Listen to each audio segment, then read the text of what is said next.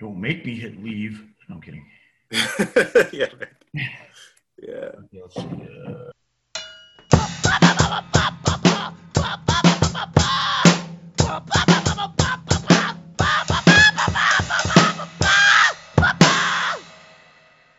Welcome to Scatterbrain Podcast, episode 43. So what you can do, man, you were talking about not liking because you couldn't mute. If you hit the mute button, so you're muted, and then all you got to do is press press and hold the space button, and then talk. Okay. Oh god, I'm getting a massive echo. Okay, hold on. Um, let me try it. So, I, so I just mute my audio, right? Yeah.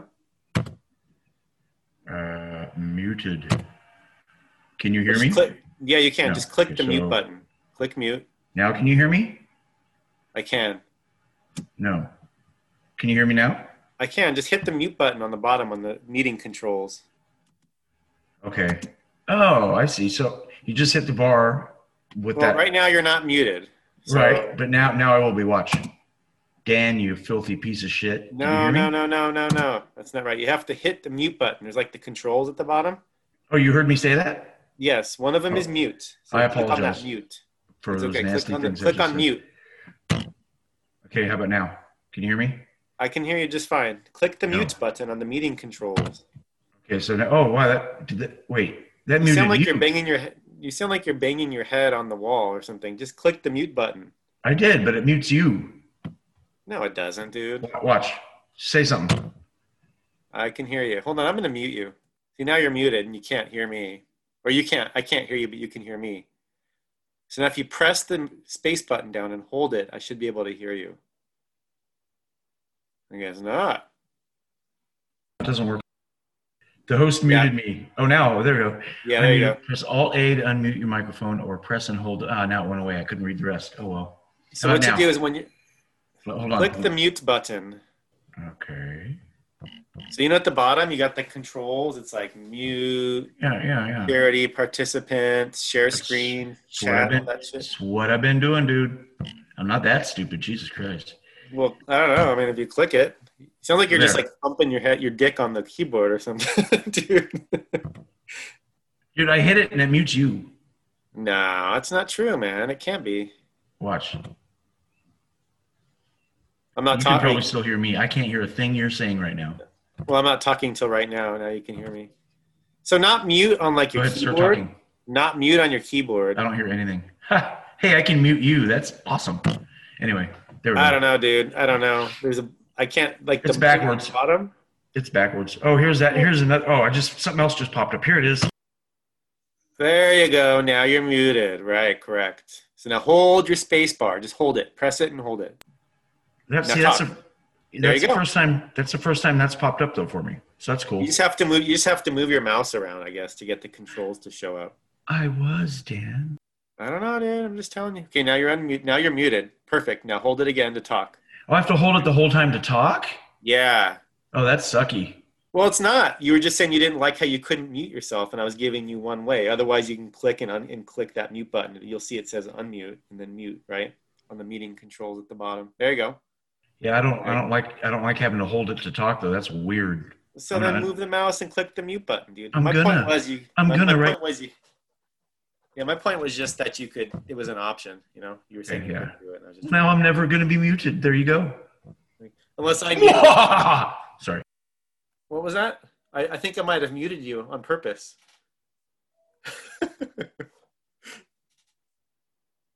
Damn. Okay. there you go. I don't, right. know if I, I don't know if I like that I can be muted. That's bullshit. Aw. Uh, welcome to Scatterbrain Podcast, episode 43. How's it going, Your Highness? What's shaking, buddy? You didn't. How much? You didn't like. You didn't like that I could mute you, huh? No, I don't like that at all. Yeah. Well. Does that mean I can? Can I mute you? Um, if you get your own meeting set up and invite me to it, then yes, you could. Next week. If you have a you have a forty minute limit on yours because it's not paid. But it isn't. Yeah, it is. No, it isn't. Wait, you have to pay for it. Oh, that's sucky. So, yeah, that'd uh, be a good one to do to edit. You've been a while, so Been a while. It's only been two episodes. it seems like it seems like forever. I'm telling you, I'm living in the past or in the future. Always, it just feels like you got a little taste of it, right? You spend this time with an episode, and then you're on to Yeah. the next one, and you you forget sort of what the one was last week. Oh yeah, I've done what uh, four, five, six now, so I'm getting the hang of it. I'm getting the hang of it. So for anyone uh, not following along, we are on social media.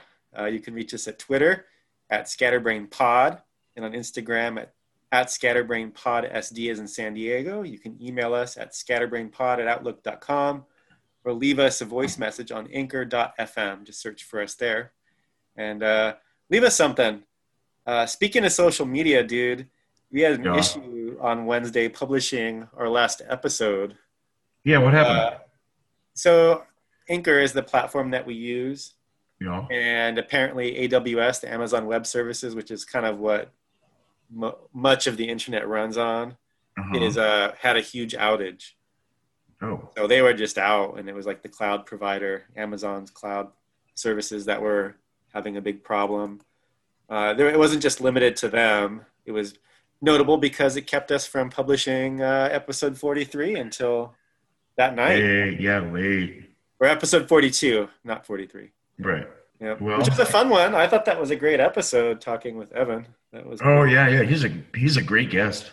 yeah, yeah, good conversation and stuff. And uh, I was it was cool to hear a little bit about some of the things leading up to uh, the album, and I thought it was kind of cool to hear why they, they cut out that one song. Uh, yeah, yeah, definitely. But um, I I watched how it. to say that. What is it? Deus delenda est. Is that right? Do, or Deus Delenda est or something. Yeah, I watched that again last night actually.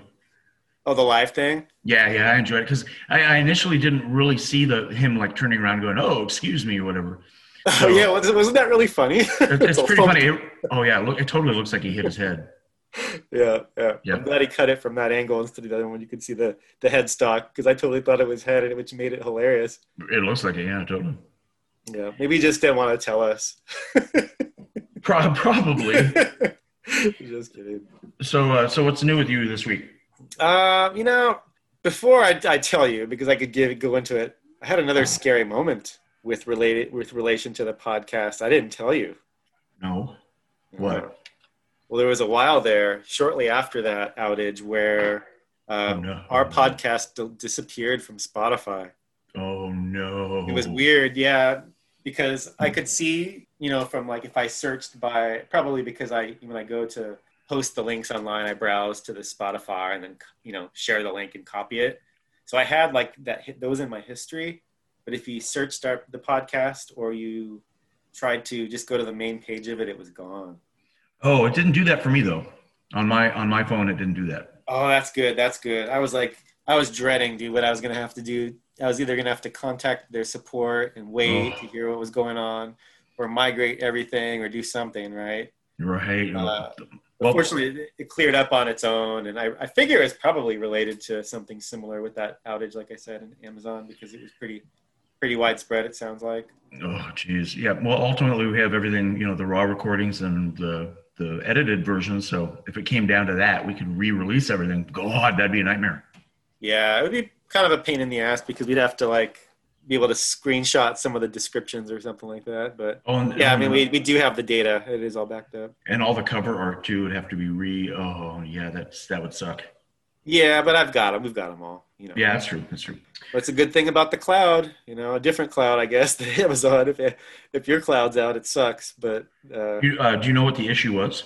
No, but typically, I mean, I mean, it, it happens. I would say it happens a few times a year where that's a major outage. It'll affect Netflix. It'll affect. I mean, just it's such a widespread thing. You know, Amazon is one of the big cloud players. It's like them and Microsoft Azure.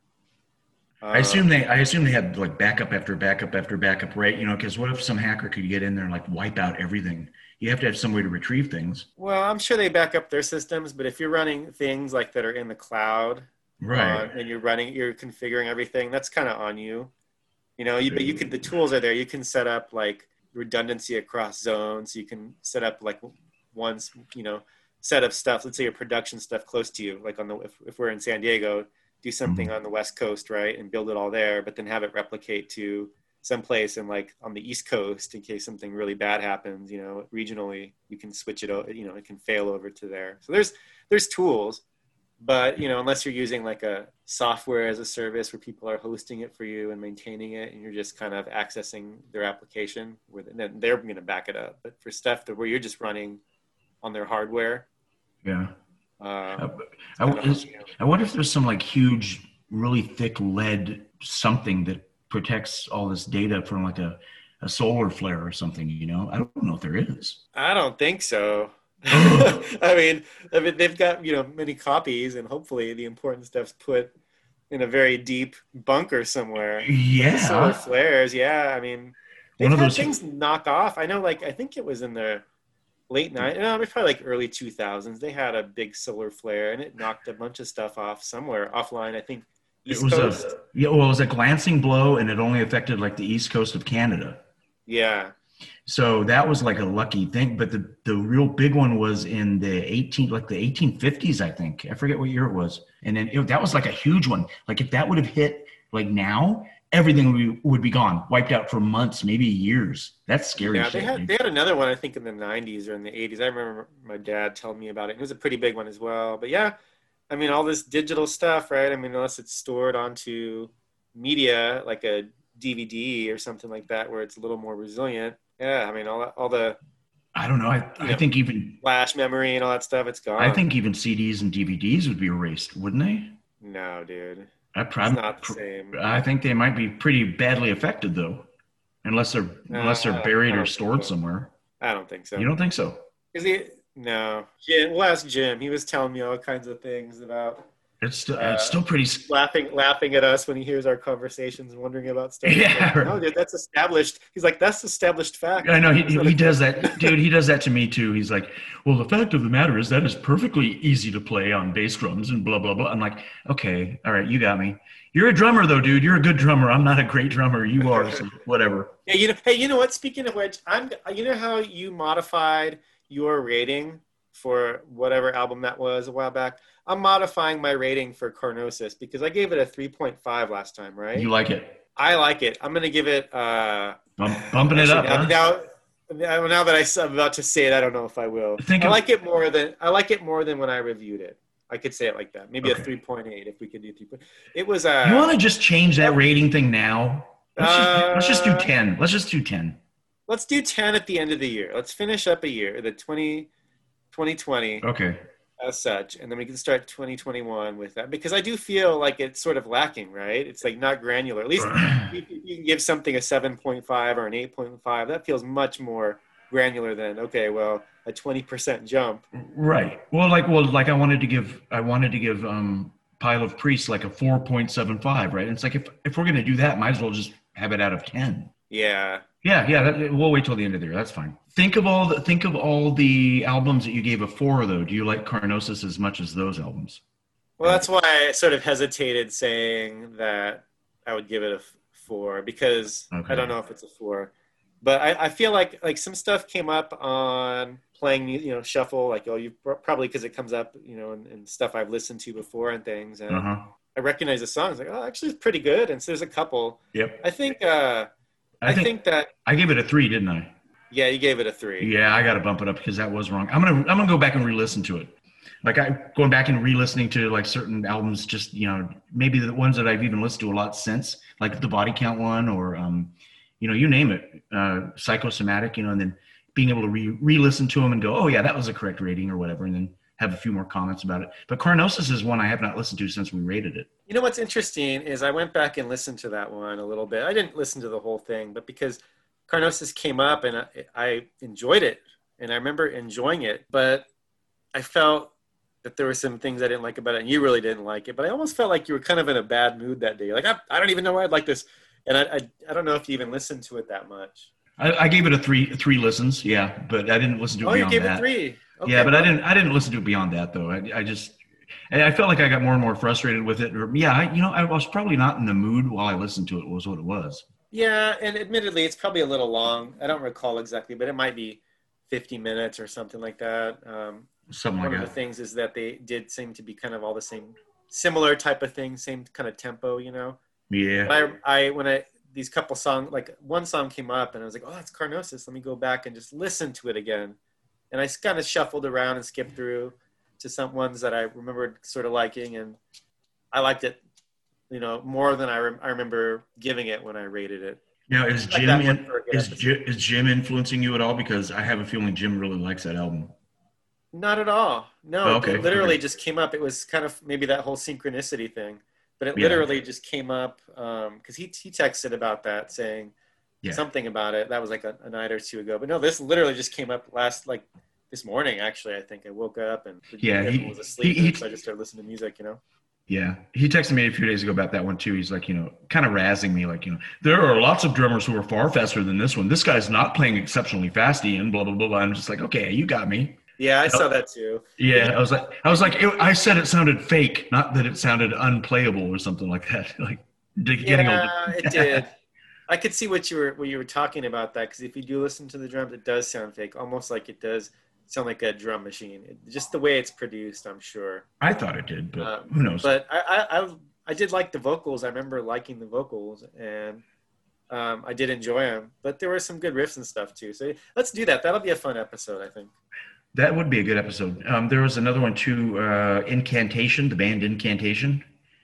I, I yeah, remember. that was a while back too, wasn't it? Yeah, and I haven't listened to it since either, but I, I remember there's some really good riffing on that album. I mean, I don't think I gave it a bad review, but um, that might be better than I thought it was at the time. Yeah, I have to go back and re-listen to that too.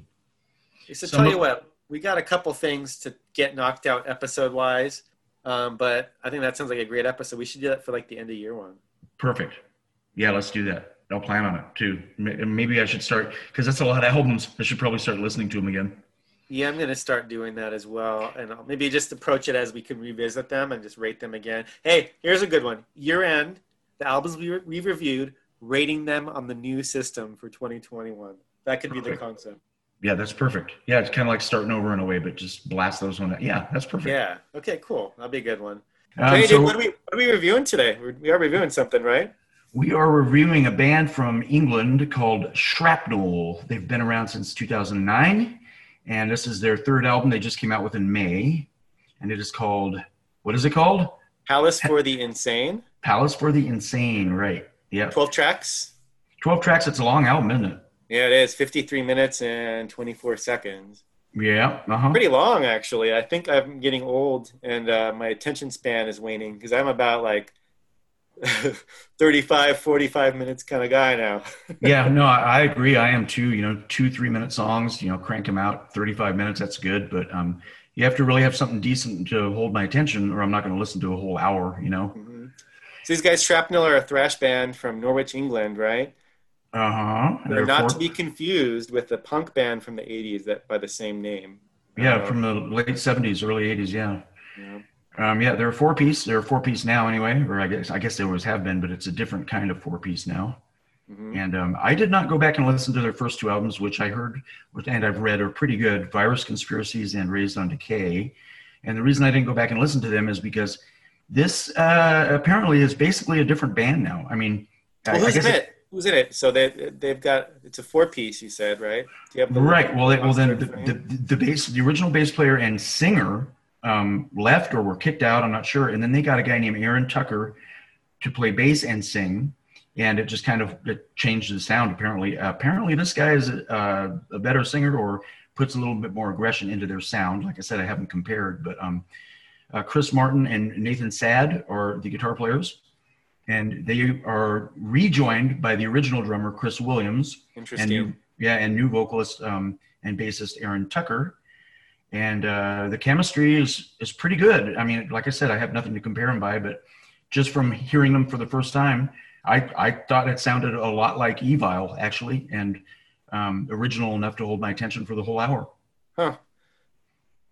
You didn't like it, huh? Um, you know, I did. Uh, I, the first time I listened to it, I didn't really care for it, but then I listened to it more than once, and it got better for me. Same here. I, no, I noticed uh, some really good riffs in there. Yep. I think the thing for me is I'm just not, and you'll when I say this, you'll know. I could probably even ask you what it is I don't really care for about this band, or what really didn't wasn't a huge fan of.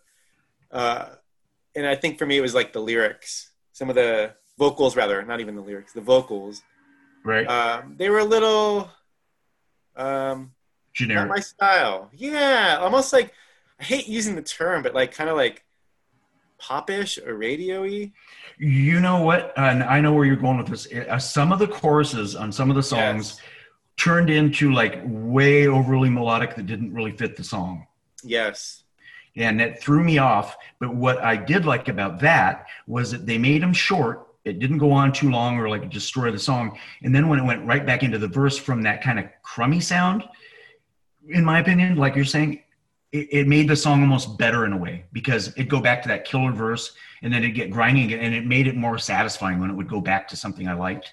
You know, because they didn't like string it on, and it wasn't every song that they did that. But yeah, a couple of the songs that I could imagine them trying to trying to get some radio airplay. I agree. Yeah, there was like a melody in there that just didn't. It just turned me off big time. Yeah, there was a lot of that for me. I, I liked the second half of the album better. Same here. Um, It had have it, it had a definite increase. Like the first two songs, I didn't really like.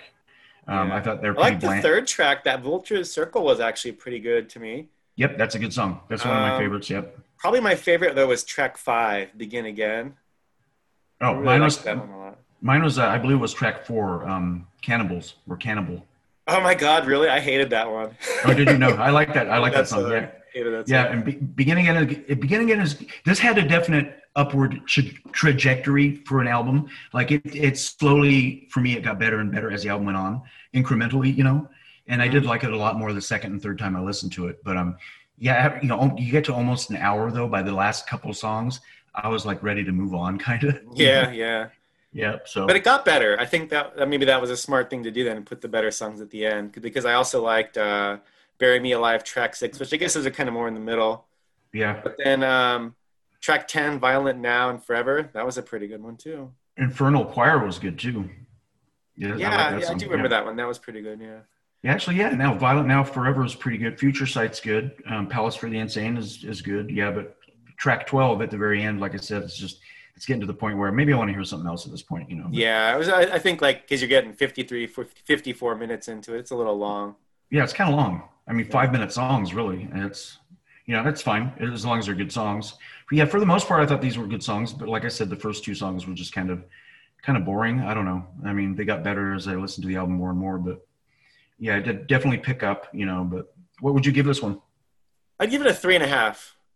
same here. Yeah, same here. Yeah, yeah, it's got good riffs. I just the, the vocals, kind of what you the way you phrased it was a good way of explaining what it is I'm try, was trying to convey. It wasn't huge on some of the vocals in there, but there's just real there's good riffs. There were several good songs. I think that in some like I, I think even track five, Begin Again, had kind of like more of a rockish feel, and Yeah. I feel like that was maybe where the to me where I sort of liked it because some of the stuff it's like thrash, like oh this is a rad thrash riff, and they would get into that more radio-y sound, and it just didn't fit.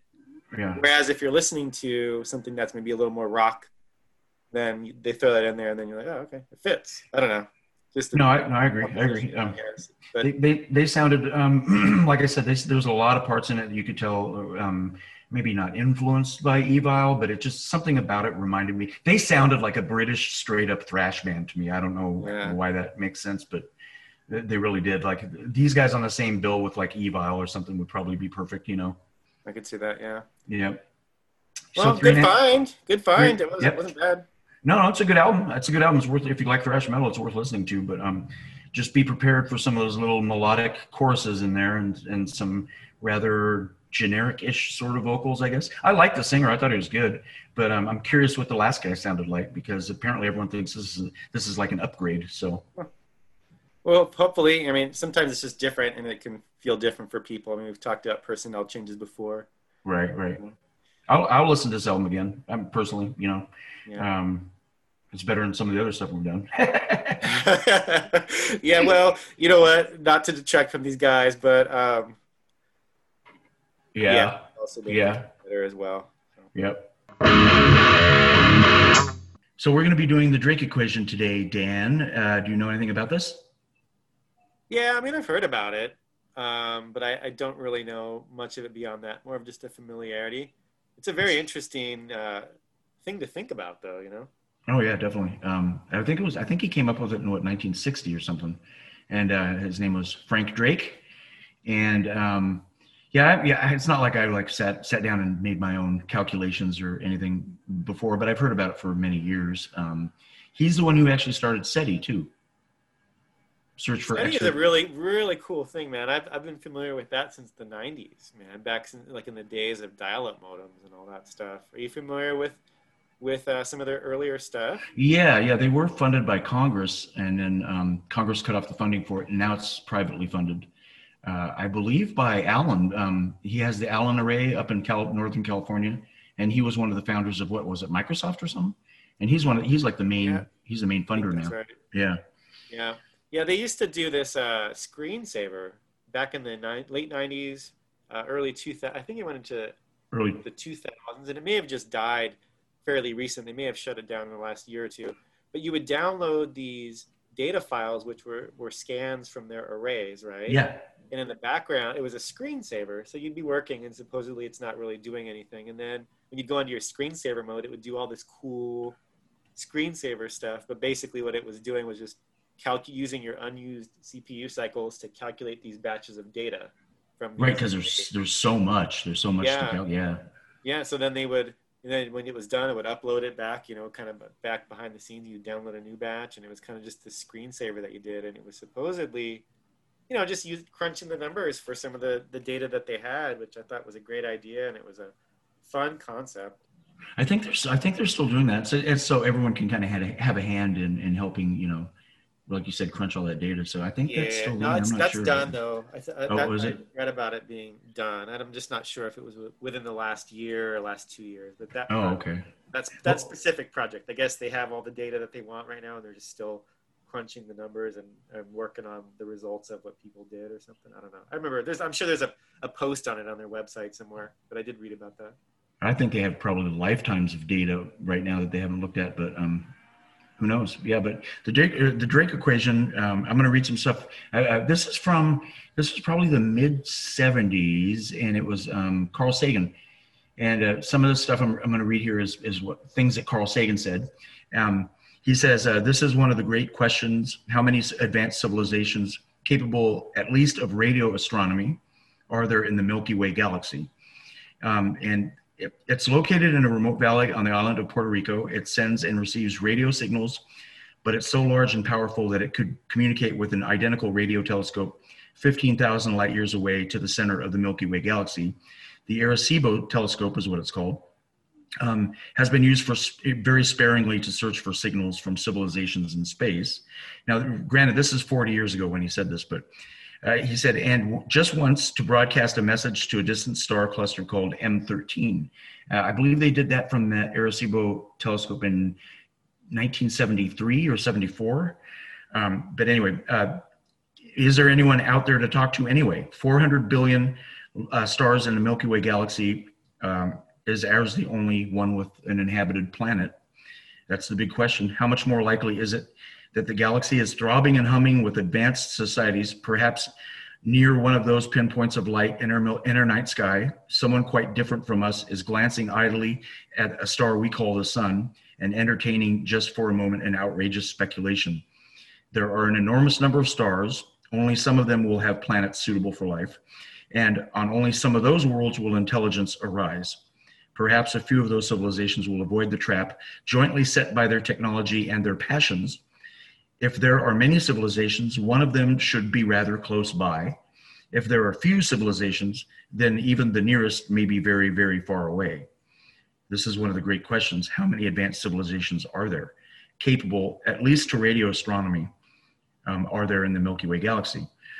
Uh, so, and then he goes into the Drake equation. He says, let's call the number of such civilizations by the capital letter N. So that's the first letter in the Drake equation, right? Do you want to go? Do you want to go through what it is, um, each each line, or do you want me to continue with this? Yeah, so um, maybe just take a step back. I mean, you've you sort of touched on it. The Drake equation is used to estimate the number of communicating civilizations, right? Not just like life, not just these are people that have reached a certain, or not people, but certain level, yeah. a certain level of um, civilization and technology, Where, right? where they have something um, akin to radio, um, radio astronomy, or something the equivalent. Yeah, that that sort of thing. Yeah. Right.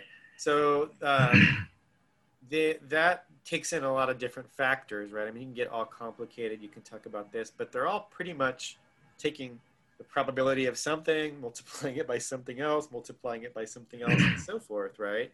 Yeah, And yeah. they're all estimations with things that would have um, what you could say very substantial effects given the uncertainty around some of these measurements.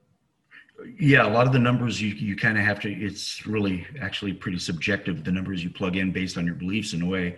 Um, some of the numbers that you can plug in, we know more about now and, and can be more accurate than when it first came up, you know, um, but we'll get into that. Um, Yeah, but so you have like so you said, and the number of civilizations in the Milky Way galaxy whose The- electromagnetic emissions are detectable by us, right? Well, um, n is a number that depends on many things. It depends on the number, it depends on the total number of stars in the Milky Way. Um, let's call that n sub Well, but but but n but n is the answer to this question. Right. It's and, and it's n n Right. n sub star or like an asterisk. That's the first part of the equation. Um, it depends on the fraction of stars that have planets, and they call that f sub p or FP. It depends on the average number of planets in a given solar system that are ecologically suitable for life. So we'll call that n sub e or ne. That's the, that's the next part. It depends on the fraction of suitable planets where life actually arises. Uh, we'll call that f sub l or small l, so FL. It depends on the fraction of inhabited planets on which intelligence emerges, and they call that F sub I, or I for you know intelligence, um, and and the fraction of those planets where this intelligent beings evolve to form a communicative civilization. They call that F sub C or FC for communication. Uh, finally, it depends on the fraction of planets of a planet's lifetime that it is graced by a techno, technical civilization, and they call that F sub L again, except Well- it's well, it's part it's, those- it's F capital L. So that Part of those, though, are, it's not just that they have them; it's that they're being detected. To me, that seems like one of the one of the distinctions, right? Because there's you're talking about such great distances correct, correct. But um, it, it, based off whether whether we can detect them or not, I mean, radio waves only travel the speed of light. So even if they're out there, we may never get those signals. See what I'm saying? So this is this is Well, going correct, and that's where the uncertainty goes. From, Right, and- and that's- based, based off the measurements that they take. Well, and that's But what that's an important distinction to make. That's what the whole Drake equation is about, though. It's it, it goes beyond whether we can ever hear them, though, and whether they actually uh, exist Not from what I read. They were talking specifically about the specifically using the word detectable. Detectable, Spec- not detected, not detected, detectable. correct. Okay. So, but I'm my point is is that you, there's so much uncertainty about this number, the an- the Oh yeah. n, right? Oh yeah. and Definitely. all these assumptions and that's sort of you know i'm just it, it, it's it's one of those things that's interesting to talk about i'm just wondering how uh accurate it is you know what i mean Well, it's, not as a accurate at concept all. it's very right that's all It can't. I mean, it can't be accurate because, like I said, you, you only we can only guess at a lot of these um, parts of the equation as to what number to put in.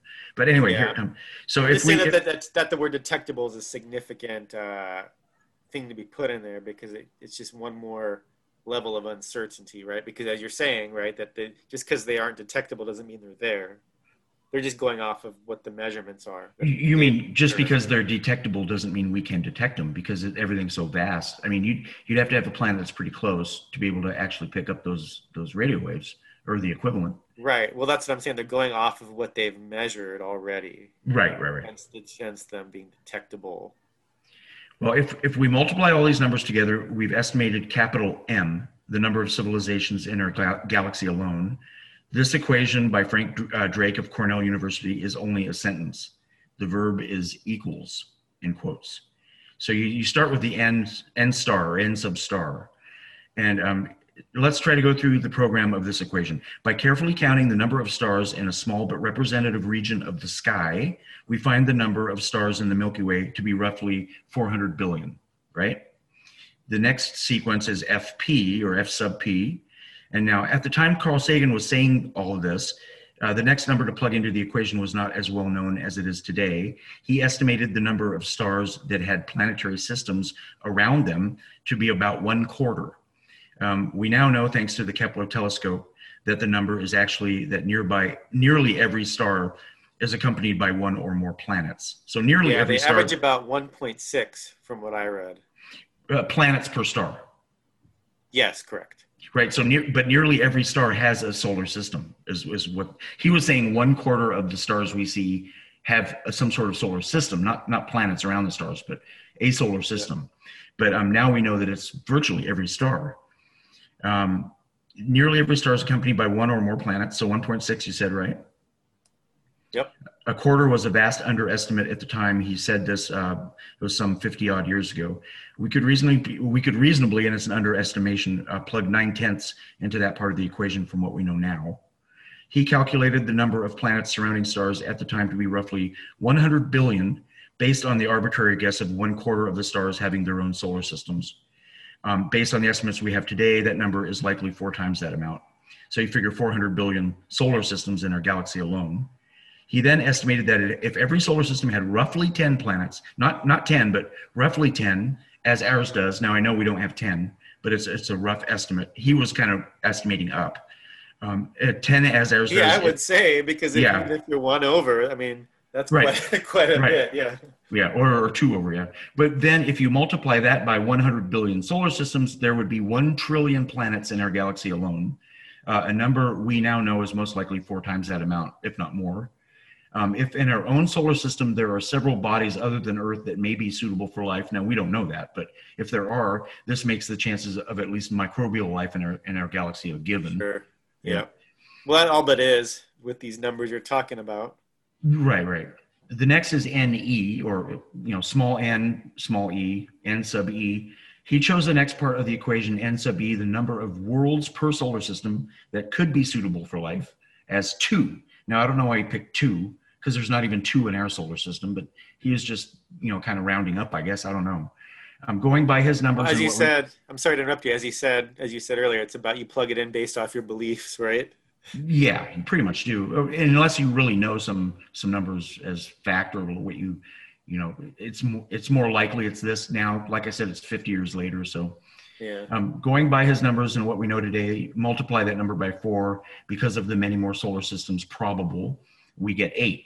So what was 100 billion times two or 200 billion now becomes 400 billion uh, times two planets capable of supporting life per system, or 800 billion. So the next part of the equation is FL, and that is the fraction of those worlds in which life does arise. He estimated that at 0.5 or half. So you figure like if there was two wow. Earths, that's pretty bold. Yeah, yeah. Well, you figure if there's assumptions, right? He's saying if there's two in every solar system, that means he's one he's saying that one in every solar system. Right exactly. Um that, that yeah that's yeah, high. that does seem high to me. Um but he was yeah you know he was carl sagan whatever. Uh, he got 100 billion. So now we would get 400 billion. You know that would have life. Okay so now is now the estimates get really tough uh, carl sagan said you know now the estimates get tougher many specific and unlikely events had to occur for our species and our technology to emerge uh, some scientists think that we went from trilobites to radio telescopes uh, and the civilization around us today in a shot, um, and that life is that way everywhere. That's how it occurs everywhere. Other scientists obviously do not agree. There may be different roads to high technology as well as many roadblocks, right? Think of the, the like what they call the great filter, like all the things that have to line up just right. oh yeah, yeah, certainly, and and to get to many different points. I mean, all it takes is one thing to happen, right? If you crush a snail as you're walking along the road, well, that snail, I mean, possibly could have been the one that survived the next nuclear holocaust or the temperature thing that would carry on those genes that would be able to go, and you just fucked it all up. Well, I would have picked a cockroach or a raccoon, but yeah, okay, we'll go with snail. There you go. Right. There you go. Did you ever, did you ever see that one when Homer, uh, not to detract, but that one Simpsons where Homer went back in time. I think it was one of the Treehouse of Horrors, and he uh, stepped on like a plant or something, and he came back and he was like all like different. Did you ever see that? And he kept no, I, I, don't think I saw that one. It was that Halloween episode, wasn't it? Yeah, yeah, one of them. It was pretty funny. Sorry, go ahead. Well, yeah, they, they do. You know, like according to a lot of the the data they've looked at, or scientists, whatever. You know, uh, apparently, if there's just one little thing that's out of step with everything else, we wouldn't even exist. Sure. I mean, it's right. It's a strange concept, right?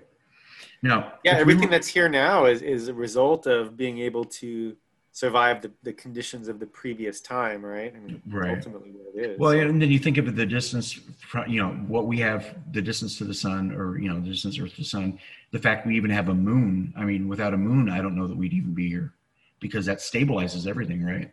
So just picture us without a moon, then we wouldn't be here. That's, and in the grand scheme of things, the whole universe, just not having a moon is kind of a small thing, right? Sure, yeah, and look at look at how many impacts the moon has. Right. it probably took some from flack from us, right? Sure. Um, if we were to take some middle ground, say, uh, then F sub i, or the fraction of planets with intelligent life, um, we'll say one tenth. And F sub c, or the fraction of those planets with civilizations capable of radio communication or the equivalent, we'll do that also say one tenth. Then we would get 1% of inhabited planets that would ever produce intelligent civilizations capable of radio communication or the equivalent. Whereas he got 1 billion planets with a civilization based on those numbers capable to communicate, we would now, as a, a conservative estimate, we would get about 4 billion planets. That's just in the Milky Way galaxy. Now, what percentage of the lifetime of a planet is marked by intelligent civilization able to communicate? This is what you're talking about, I think. Yeah, right. Um, the inhabitants of Earth, for instance, have only used radio communication for about 100 years. You know, it's weird if you think about it that way. And that is out of the lifetime of over 4 billion years Sure. of, of the Earth. Think about how far it's come, right? I mean, see, you were t- we were talking about it earlier, the the tele the telegraph and all this stuff. And Right. Here we are, you and I now. Uh, I'm sitting in in a room and I have no wires connected to this laptop, and you probably have no wires connected to this laptop, and somehow we're recording an episode that, if we wanted to, we could be streaming live on video to someone else on the other side of the world, right? I mean, it's just In a, such a short time. Look an at what, what's extremely short time. I mean, if you really think about, like, I think one episode you were talking about in 1920, you know, the um, the first, uh, what was it, the first cell phones or something? Um, and Yeah, we did that. That was the Louis Mattar in a fabulous car episode. what episode oh, was that? Uh, episode eight, I think. Yeah, it was episode eight. Eight or nine? Was that was that nine? Actually, that might have been the one where we reviewed Mo, right? Oh, that was Kent. Oh yeah, you're right. Yeah, that was Kent. That was nine. So yeah, it was episode eight. But you said something like, um, I remember you said something like, you know, think about it. That was only hundred years ago, and I and I it kind of it was like, that's right. 1920 was hundred years ago, and the distance we've come technologically in just well 130 years maybe you know because with the advent of cars and and then flight you know it's like just jumping forward jumping forward in less than 200 years we've come this far to the point where people walked on the moon according to realists you know but um Oh oh yeah. Oh, oh, that's a whole other episode. right right that's so funny. Same as the flat Earth episode. yeah yeah uh episode four. Oh, i'm getting good at that um now Are you are you all of our listens? Is that you? yeah right yes. I am thinking that we have a growth, and it's just you listening to them at work. no no no no i can't listen to stuff at work Play it, play Yeah, it I- for Stanley. I, I flew to Jamaica and you know that kind of stuff. But anyway, um, uh, since it's hardly out of the question, now this is where it gets kind of weird. Since it's hardly out of the question that we could destroy ourselves tomorrow, right? Uh, we may never find other communicative civilizations, even if they have already found us. Um, what percentage of the lifetime of a planet is marked by this intelligent civilization? Um, we, like I said, 100 years out of four, what is four billion plus four and a half billion years that's not a very big percentage of, of time. If you extrapolate that to other planets, you know, the chances of us really finding anything are pretty slim. Don't you think? Yeah, I mean, you're talking about. I- I mean, this is this whole discussion, and I hope I don't derail it too much. But ultimately, the biggest question is one to me that's on a continuum, right?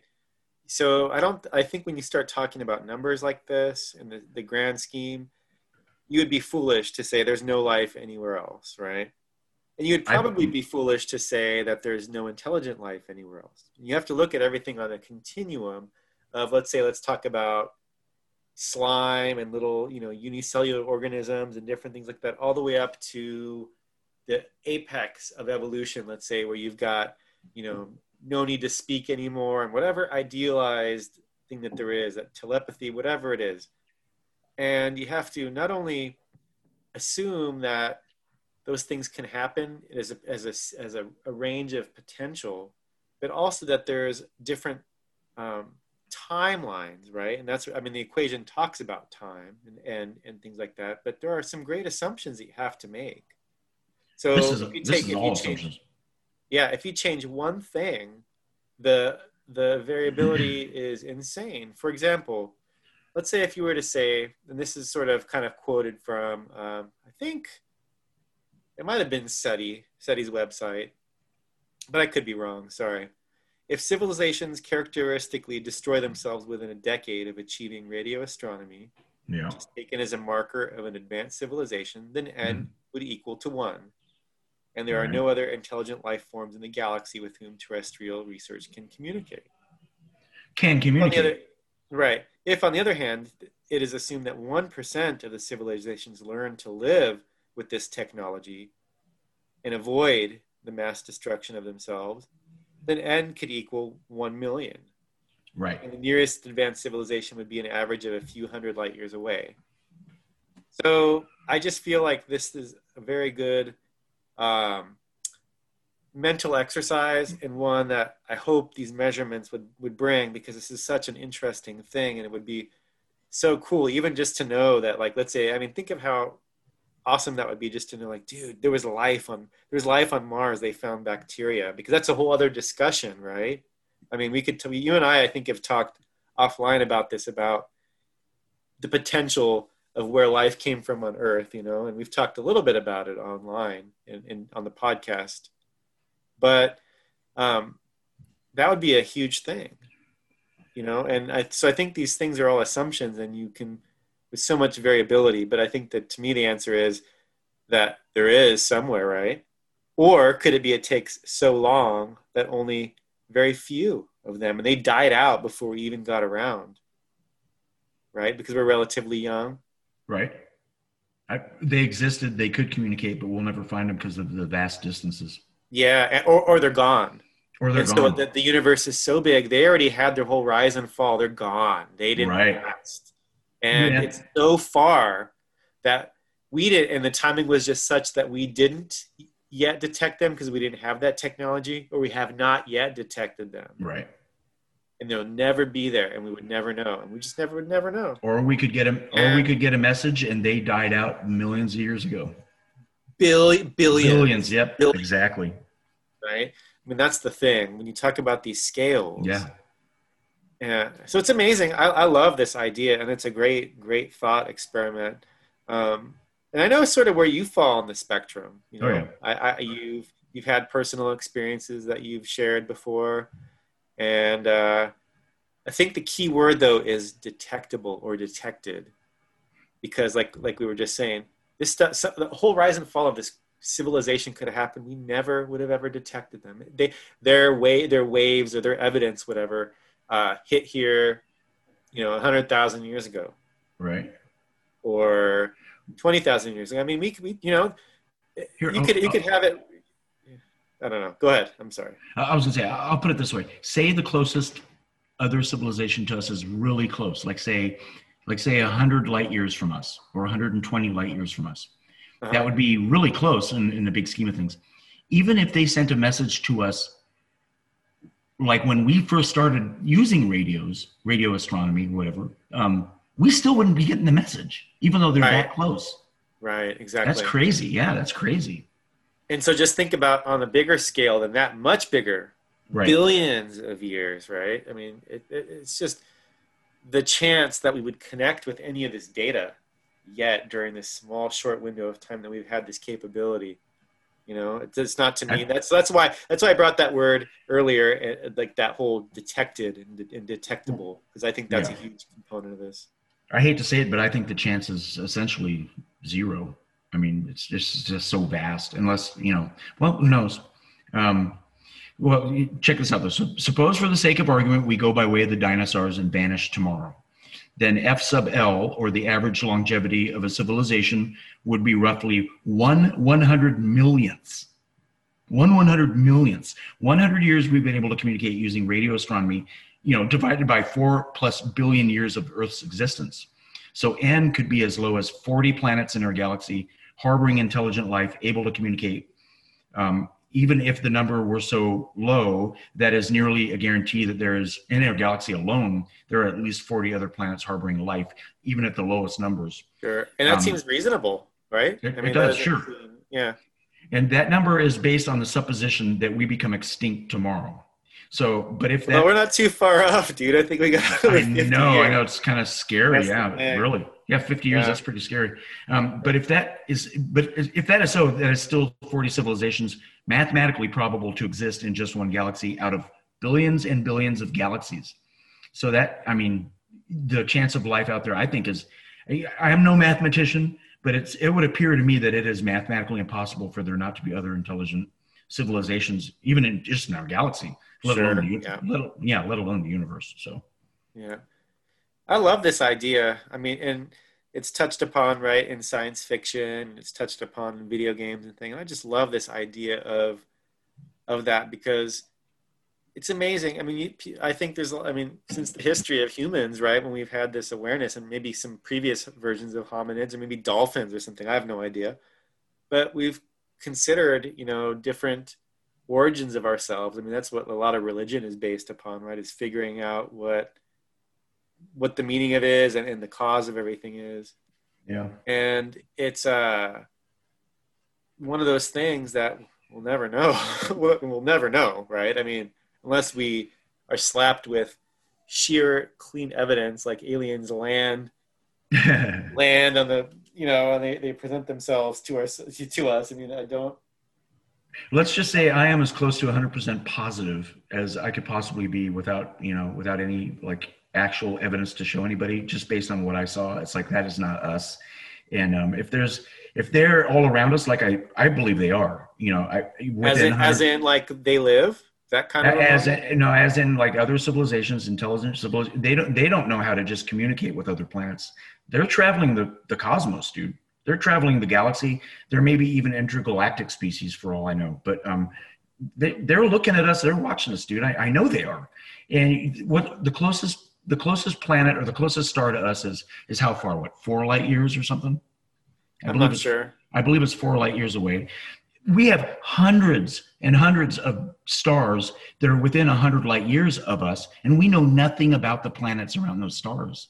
For all we know, we only all- detected our first one in the 60s right wasn't it like in 61 or something like that Do you no no i'm sorry i'm sorry it was 1995 Oh, I thought it was first ninety-four. Yeah, confirmed exoplanet was found in around a main sequence star called 51 pegasi b that's right. And yeah, so it's been real recent. We know nothing about the i planets mean around. that, what, are we 30 Even years the- 25 years even the closest stars around us, we know nothing about them. For all we know, they're all you know they all have a, a planet that can be inhabited and and that are inhabited. We don't know that, you know. And people may roll their eyes and go, "Oh yeah, right, dude." It's like, yeah, but if you look at if you see something in the sky that you can't figure out and you just know that's not us, then you come back to me and tell me I'm a freak or a fruit loop, you know. so ultimately it's not a question of if but it's when and where And right how? Yeah, and how? Yeah. yeah And and, whether- and how and how and ultimately but like I, I to me i feel like like you it's mathematically a given and i shouldn't say a given because that means a purist you know that you can take it as fact and i don't think that but it remains a statistical probability that that's the case right Um, yeah, absolutely. and but to me it's like i could see it equally as likely that there would be certain beings that would be able to traverse that time or time and place or traverse um, between dimensions or whatever it is you want to think as there are that they would not. And i think both are equally as probable right? I mean we talked about these minuscule chances. We talked about the small chance that in uh, our short time that we've had the ability to detect these things in a very very limited way. As you said we don't know anything about these these stars near us right? So in a very limited way. And in this short time that would have to be that it just so happened that these things that were so far away entire civilizations could have risen and fallen multiple times. Yeah. and we just have never detected it yet. And will not because it passed us already or we will but much much later because of, of the time the time and distance right Well, So- and here's, here's another thing: civilizations could have risen and fallen time and time again, just here on Earth. here on earth i know We don't know. know. We, we sort of talked about it. I mean, I kind of feel like if I if someone asked, Dan, what do you what do you think happened here? What's like life? I don't know anything, dude. I'm a freaking IT guy, but I could see that perhaps maybe like you know you see stuff on Mars, and I'm not a conspiracy guy, but you see stuff on Mars that looks almost like pyramids, right? And maybe they're just shadows, whatever. Dude, okay. But I'm I'm not there, Right. right? So I don't know. So, but they look like pyramids, and we have pyramids here. Dude, there's a lot of places So on Mars that look like ancient structures, but that's another story. Yeah. Yeah, that is. But like to sum it up, I feel like there could have been life that was there. And so much time has passed, right? They've come here. It's a long lost history. And then you would see that there is, you know, in all of these primitive or indigenous people type of traditions, there's a lot of things that talk that would suggest extraterrestrials or aliens coming in these different things. And maybe it's just a long lost history of them coming here. And over time, people, you know, this that life, whatever it was, evolved into humans and, and civilization and different species of intelligence have risen and fallen. And it's just been so long Yep. that there's no evidence of these things that had happened so long ago. And we talk about it, right? Oh, the Egypt, Egypt, Egyptologists think it's uh, 9,000 years. Well, then they look at history, and now with the rainfall and erosion, it could be 20,000. Well, dude, that could be the case, and there could be things that are from 200,000 years ago that just never were never were discovered because they're gone, Yep, that's right. And we would never know. and we would never know. Let so let alone these planets and these these other sources of life that could have been could have risen and fallen a billion years ago, literally, right? I mean, Right. Um, I, I kind of I, I have a feeling that the, the whole quantum entanglement argument comes into play when it comes to the civilizations out there who can travel through the galaxy pretty much at will. They figured something out with quantum entanglement that that makes time and space uh, not non-existent, but um, it doesn't take them hundred light years to go hundred light years. You know what I mean? Yeah, yeah. Well, you look at it, right? I mean, you have things as like dark matter and dark energy, right? These are different concepts, of course, but they talk about, you know, the effect. I mean, that's just a, a tag that's attributed to the effects that they're able to see, right, of gravity and different things. Well, Mm. maybe, maybe they're it. Maybe that's what this all of these different things are, and you just somehow these sensors detect whatever it is, the the effects of gravity or whatever it is that constant that unifies everything, right? And we just don't interface with those things, and somehow these other they're able to uh, come from you know there to here, so to speak, even though it's not necessarily on like a linear plane, right? that's That's why I said right. interdimensional earlier. That's right, and that's I think that's a that's a stumbling block for a lot of science and scientists is the is, is this this human way of thinking linearly about everything, traveling across space. Right, you travel across space to get to the next thing. Maybe they don't do it that way.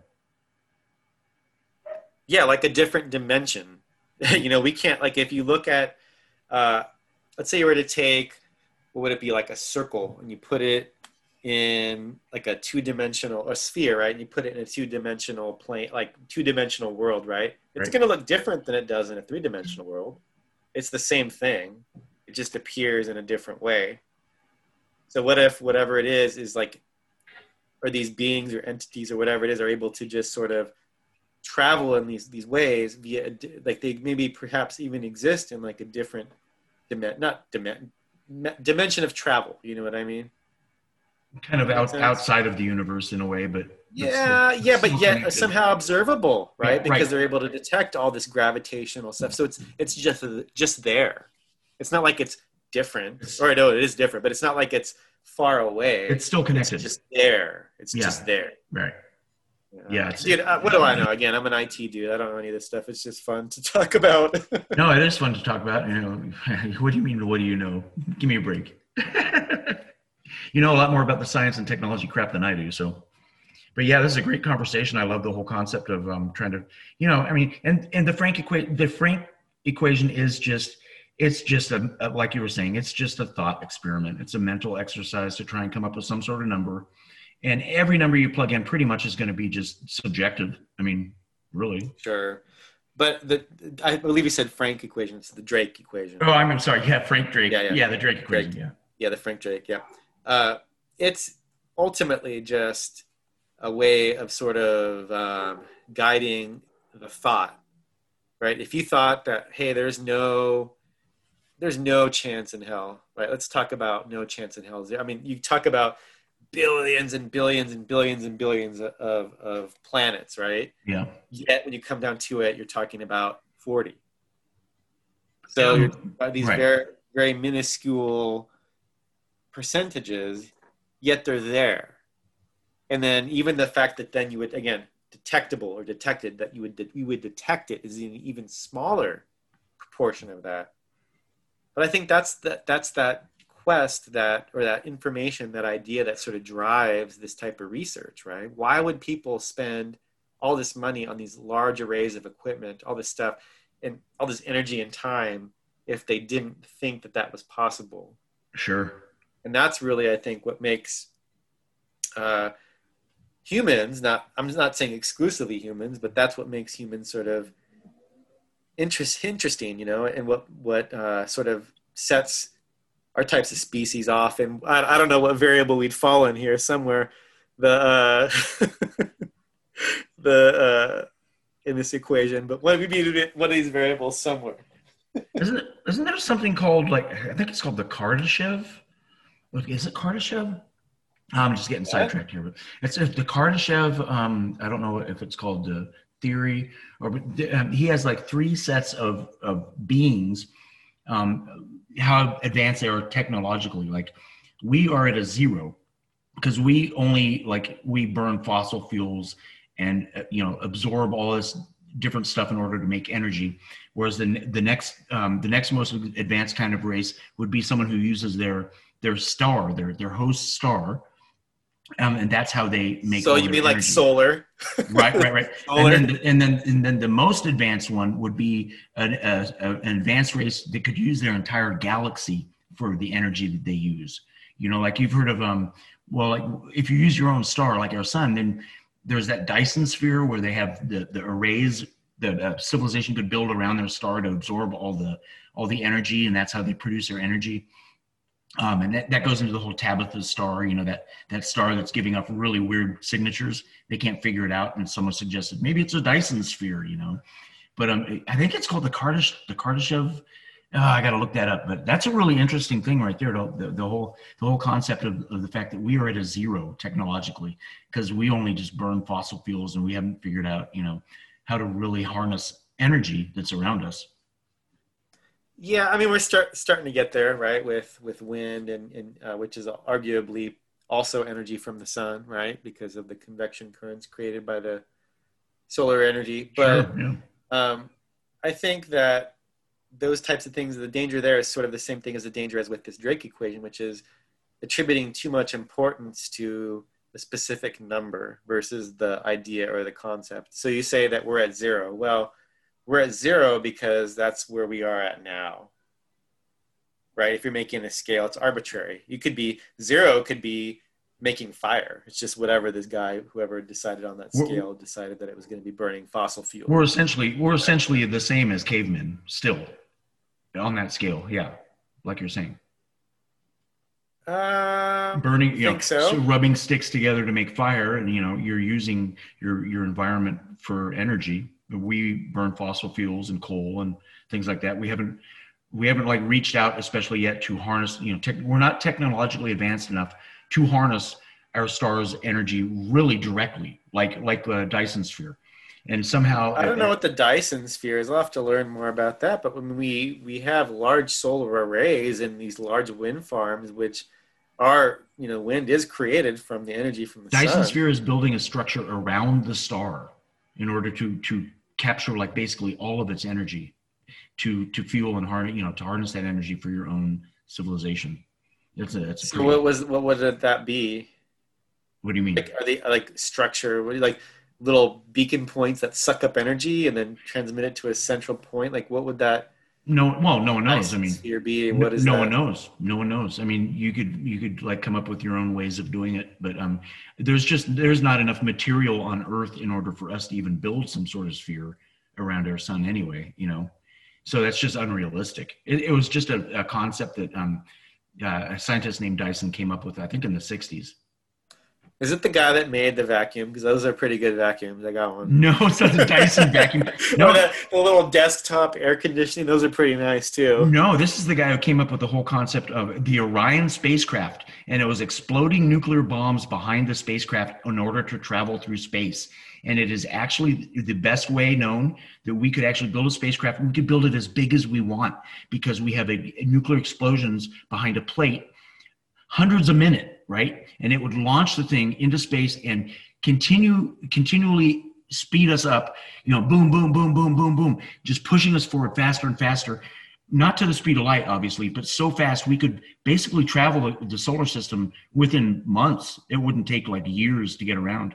We could just jam around. And the only reason the only reason the government killed that project, it was proven too, because he did conventional bombs under a, a spacecraft and showed the, the military and NASA that concept, and it worked. So if, if you do like if you do like actual nuclear explosions behind your spacecraft, it's going to be so much more powerful. And the reason they killed that is because uh, 1961, Kennedy signed a treaty with with Russia to stop um, nuclear testing. Like in the atmosphere, it can only be done underground, right? And so they came to the conclusion that every time they launched one of these spacecraft with with these nuclear explosions, right? Um, roughly 10 people on the planet would die because of the fallout and the radiation attributed to that actual engine that they're using to get out into space, right? So, plus with that treaty, they just killed the whole project. I, I just watched a, whole- a whole documentary on that, and it's fascinating. And that's who Dyson is. It was called the it was called the Orion Project, and it was from the 50s. And actually, well, this guy with the vacuums and the and the desktop air conditioners sounds much more practical to me. Guy, did a good job. My vacuum's awesome. they did, yeah, they did all that stuff that Orion. They did all that right here in La Jolla. Oh, I didn't know that. Well, that would explain why you're seeing the aliens off the, the coast here in Del Mar. I guess, yeah. Um, yeah, so, uh, what do you what, what do you think? I mean, I know where you fall in in the uh, the spectrum of this. Um, I, I think we feel the same way. Like it's sort of a mathematical probability, and forty in a whole galaxy doesn't seem outlandish. Uh, and you have a firsthand experience, right? That you've seen something. I think it's a certainty, and I think 40 is a ridiculously no, low number for the size of the galaxy. I mean, but conservative and reasonable, even Right. to a naysayer, because those are very Sure. large numbers. So to get forty is a very, very, very small number. yeah, it's relative to size and scope. So even if you're like, oh, dude, you're you got that's such a small chance it's not even worth it. Well, that small chance not even worth it is still forty. That's So, right. That's I- right. You know, And the person saying that Yeah. doesn't hasn't really thought through the fact that uh, the galaxy is our galaxy alone is hundred thousand light years across. You know what I mean? It's pretty Yeah. big, you know. And if you're saying, you know, there is no life, we're it one. of- That's old thinking. I don't think anyone really thinks that anymore. yeah, yeah. Well, hey, here we are. We're we're again within a short time. We were doing, you know, telegraphs. Now we're talking wirelessly to each other, Right. and uh, people are probably listening to it wirelessly as well. So That's trippy, huh? it this stuff is amazing. Yeah. and I love it. Every, So- and everyone has a little device that's not just a phone and a, a, a calculator and a, a pic, you know, a, a camera and you know what I mean, a compass. I mean, you have everything. Oh, it's everything of digital Right. editing. I mean, all kinds of shit. man. yeah, dig- yeah, and you can watch shows on. it. It's just amazing, you know. And if you look back to how Star Trek was supposed to be, what a couple hundred years in the future from now, right? And you look at this, that, yeah. yeah, you look at this. They didn't have anything like a, an iPhone. They had nothing close. Yeah, but they were traveling the galaxy, so they with these with these shitty communicators, you know, beep, beep, beep, beep, you know, and, Yeah. yeah. yeah, but Captain Kirk was pretty damn cool. yeah, yeah, he was badass. You know, that guy's in his 80s now, and he still runs around like crazy. I love William Shatner; he's awesome. Yeah, I heard he's kind of a dick though, huh? Um, I, yeah, yeah, I heard he is kind of a dick. Yeah, but I guess you can be arrogant when you look like that in your 80s, fucking guy. Yeah, right. But anyway, well, that was an interesting topic. What do you think about all this? Well, again, I feel like you have to look at everything on a continuum of possibility. Yeah, and you could talk about you know a whole timeline in a timeline of i mean here we are so clearly there's you we would call it intelligent right and, and able to cast ourselves out and our you know energy and communications outward So if we talk about that, I mean, here we are. We exist, so we're proof that it can happen. And Exactly. in this grand scheme and the sheer scale of not only space but also time, um, Exactly. it, it, it seems all but a certainty to me. And that's the thing is being open to the idea. And I think, you know, it could be that we missed it. This all these amazing things happen, we missed it, or it could be that they're interacting with us at the same time and you've seen them. You've had a personal experience. I haven't, but I don't doubt you. I mean, I know you. You're not well, you're a kook, but you're not a kook. You know what I mean? well, I'm, I'm a kook, but I'm not like a blatant fucking liar exaggerating something I saw. Yeah. in, in my mind, I know it was just a helicopter. No, that was that was really weird shit. But um, yeah. So, well, that that was a that was a fun topic. Uh, you want to wrap it up? Yeah, hell yeah, man. That was awesome. Again, just an interesting conversation. And when you start, you know, because it's really easy to cast off things as, you know, nonsense or really easy to take things as like proof. And I think that's the danger either way. And so when you just can talk about it, sort of say, okay, well, here's these, this formula. It seems to make sense. And a lot of people have talked about it. Let's just throw some numbers around. It's not even like it's a hard calculation, but let's throw some numbers around. And when you start realizing how big the numbers are, Yep. you come to an answer that's relatively small, relative relative to that number, then you can you you can't help but say you're right. And that feeds a whole other idea. Even if you've never had an experience, it just feeds a whole other idea of possibility. And that to me is cool. So The, the thing is, is it, even if you don't think there's other intelligent life out there at all, right? And you you do this Frank Frank the Drake equation, and you plug in the numbers. You could try and thwart it by plugging in the smallest numbers possible, and you still get a number. So you can't get away from Right. that fact. A snowball's chance in hell still equals a chance. Exactly. And when you talk about a really, really, really big pool of chances, that snowball's chance in hell adds up to a number that's quantifiable.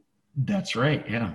Yeah. And think of all that. How many billions um, of galaxies there are in the universe that we even know of? I mean, there's probably even more than that. I believe they said 200 billion galaxies is That's insane. That's Yeah. insane. each with each with about 200 billion solar systems. I think that's about what the S. I could be wrong, but that's what comes to mind. Yeah, I think the number's bigger than 40, but that's just me. Yep. But even 40. Yeah. Even 40. All right. Well, we'll uh, see you on the next Scatterbrain podcast. Uh, you good, Dan? Yeah. Thanks for listening, everyone. Thank you.